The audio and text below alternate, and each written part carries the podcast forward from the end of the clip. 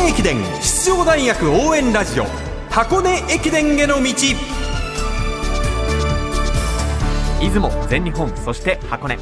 学生三大駅伝すべてを実況中継する文化放送ではこの箱根駅伝への道でクライマックスの箱根駅伝に向けて奮闘するチームを応援紹介してまいります。こんばんは文化放送山田美俊です。そしてこんばんはナビゲーターの柏原隆二です。今日は箱根駅伝初出場を目指す駿河台大学の特集です駿河台大学去年の予選会は15位、予選落ちでした。本戦に出場するにはあと5つ順位を上げる必要があるんですがただ柏原さん、はい。今シーズンは力をつけてるようですね。そうなんです。まずは駿河台大学徳本和義監督の声をお届けしましょう。今シーズンのチームの仕上がりはどうなんでしょうか？うちの今の現あの現状戦力では、これ以上にないあのメンバーを揃えられたっていうのはうん。あるので、はい。まあ、ただあの、1年間かけて、エースとも含め、主力を誰一人、まあ、故障させないっていうのを目標にですね、この1年取り組んできて、本当にそういうメンバーが揃えられたっていうのが、多分今回のうちの一番の強みだと思ってますんで。うん。たらればがないというか、あいつがいれば通ったかもしれないのにっていうことはまずないっていうは、もうこれではい。通らなかったらもうしょうがないだし、これで通るだろうと思ってやってきたので、はい。まあ、あとは本当に選手に任せるしかないのかなっていうところです。駿河台大学の徳本和義監督。非常に自信を感じる声でしたね。はい。去年の予選会で故障者が出てしまったこと高速レースに対応しきれなかったことこれらの課題を計画的に克服してきたということで非常にいいアプローチができたことが伺えます。今年6月に行われました全日本大学駅伝の関東地区選考会ではあと一歩の8位時点の8位だと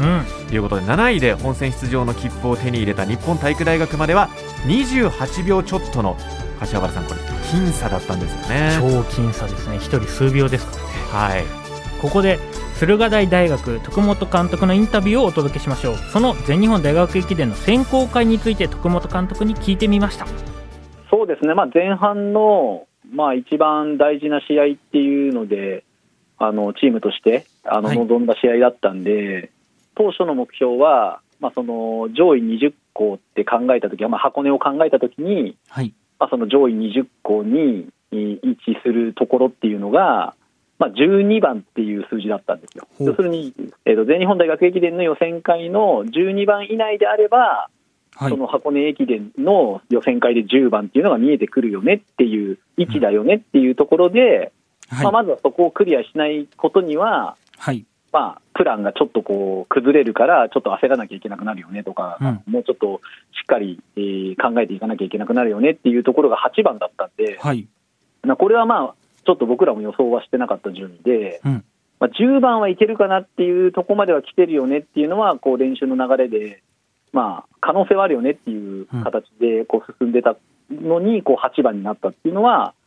まあ、あの再度こう検証をして、なんであのうちのチームが8番になれたのかって考えたときには、やっぱり、まあ他の大学さんがちょっとやっぱり足並み揃ってないよねとか、うん。まあ、その他大学のその戦力分析まで、あの今年はしっかりとこうやった中で、自分たちのその予想順をつけられて、まあ、その中で選手にこうフィードバックをしていきながら、はい。こう箱根の予選会に向けて順調に進んでいるよっていうことをこう示しながら、ですねうん。こうモチベーションをこう保ちながらやったことが、うん。まあ、ここまでいい結果につながっているのかなっていうふうには感じてます。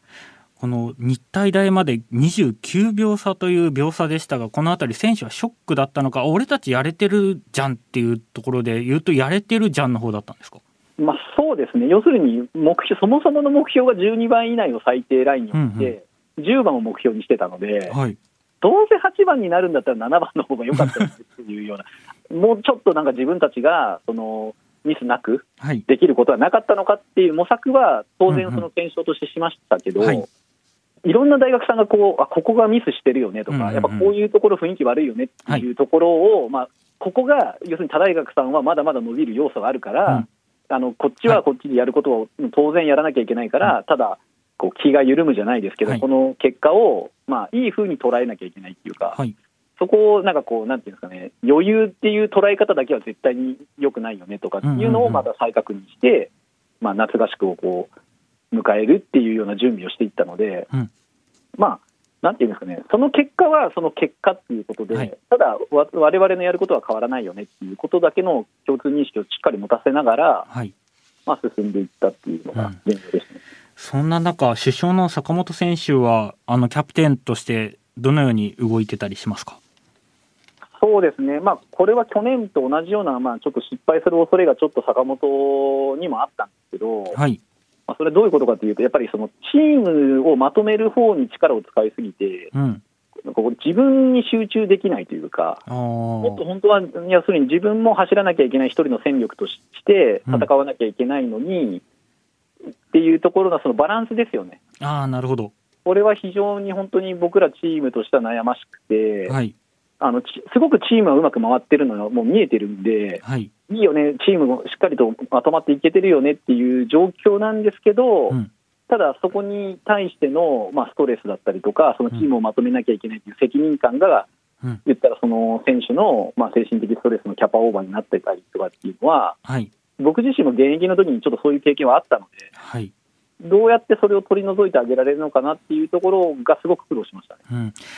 徳本さんは、えっ、と、どのように、こう、坂本選手に声掛けとか、あとはチームでもっと坂本選手をどうやって助けようっていうこととか、何か考えていたことはありましたか？悩んでることがあったら、もうこっちに言ってくれっていう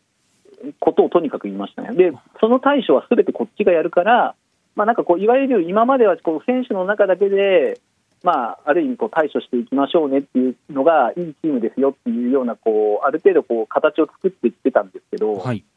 それが逆にこの選手に対してちょっと重荷になったりとか、選手もそうでなきゃいけないっていう先入観にとらわれすぎて、うん。まあ、若干その自分がやるべきことを見失うみたいなことが、去年はちょっとあったっていうことが反省材料だったので、うん。まあ今年はまあそういったところは全部、まあ、スタッフ、要するに、まあ、ある程度、えー僕らがコントロールしながら、うん。選手がやりやすい環境に行けるようにっていうところで、どちらかというと、このスタッフ側は結構そういうところをサポートしようっていうふうに、まあ今年は動いた感じです。徳本さん、いろいろお話を伺わせていただいたんですが、改めてになりますが、箱根駅伝予選会に向けての意気込みをお聞かせください。そうですね、もう本当にあのやるだけやって、ですねちゃんと自信持ってね、えースタートラインに選手たちが立てる準備だけは、えーしっかりできたと思ってますので、まあ、とにかく予選通過するためにですね、えーしっかりと準備して、スタートラインに立たせたいなと思ってます。駿河台大学徳本和義監督に柏原さんがお話を伺いました留学生のブヌカ選手、そして30歳でラストチャンスの今井隆夫選手も好調で、この2人がどれだけ引っ張っていけるか。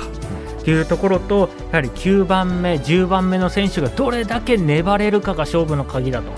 いうことなのでここで大きくコンディションで左右されそうですよね。うん。上の8人はねはい。整っているけどその天候次第でその9番目10番目どうするかっていうね。のもう悩んでるって言ってましたからね。えーこの辺りも非常に注目ですが